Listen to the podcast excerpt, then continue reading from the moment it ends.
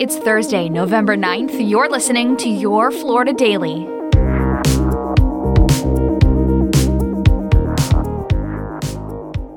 I'm Katrina Scales.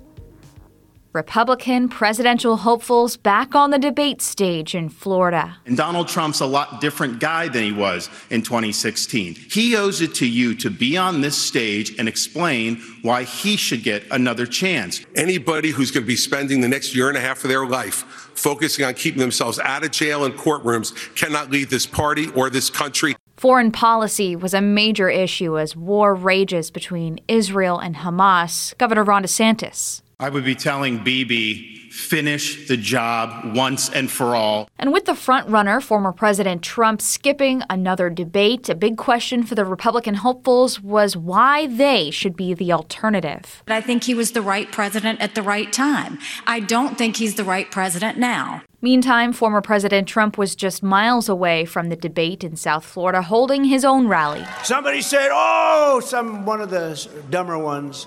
He doesn't have the courage to stand up. Well, listen, I'm standing in front of tens of thousands of people right now, and it's on television. That's a hell of a lot harder to do than a debate. During the event, Trump received the endorsement from Arkansas Governor Sarah Huckabee Sanders, one of his former White House press secretaries.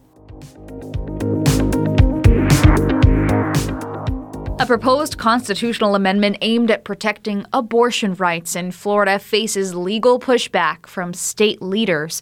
The measure would allow abortions to remain legal until the fetus is viable. The group, Florida Protecting Freedom, says it's gotten nearly 500,000 signatures so far, meaning another 400,000 are needed by February 1st. Florida Attorney General Ashley Moody is asking the state Supreme Court to keep the measure off next year's ballot, saying the language could confuse voters. News 6 political expert Jim Clark says if the court rules in Moody's favor, supporters likely won't have time to refile. They're worried that it will drive Democratic turnout uh, and uh, maybe influence an election. So they want those off the ballot, and this is one way to do it. Floridians Protecting Freedom has until next Wednesday to respond to Moody's challenge.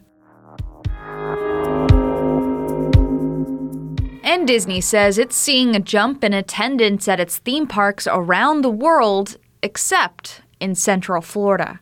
According to a new earnings report released yesterday, Disney's Parks division saw a 23% increase in profit during the 2023 fiscal year, totaling nearly $9 billion. The company credits Disneyland in California, along with international parks and cruises. But Disney World is in a slump, with CEO Bob Iger blaming wage inflation and the Magic Kingdom's 50th anniversary celebration, which led to large crowds last fiscal year. Meantime, SeaWorld reports a nearly 3% drop in attendance during the most recent quarter compared to the same period last year. The company blames bad weather for the decline. Find these top stories along with local news, weather, and traffic all day on clickorlando.com. And now, a completely random Florida fact.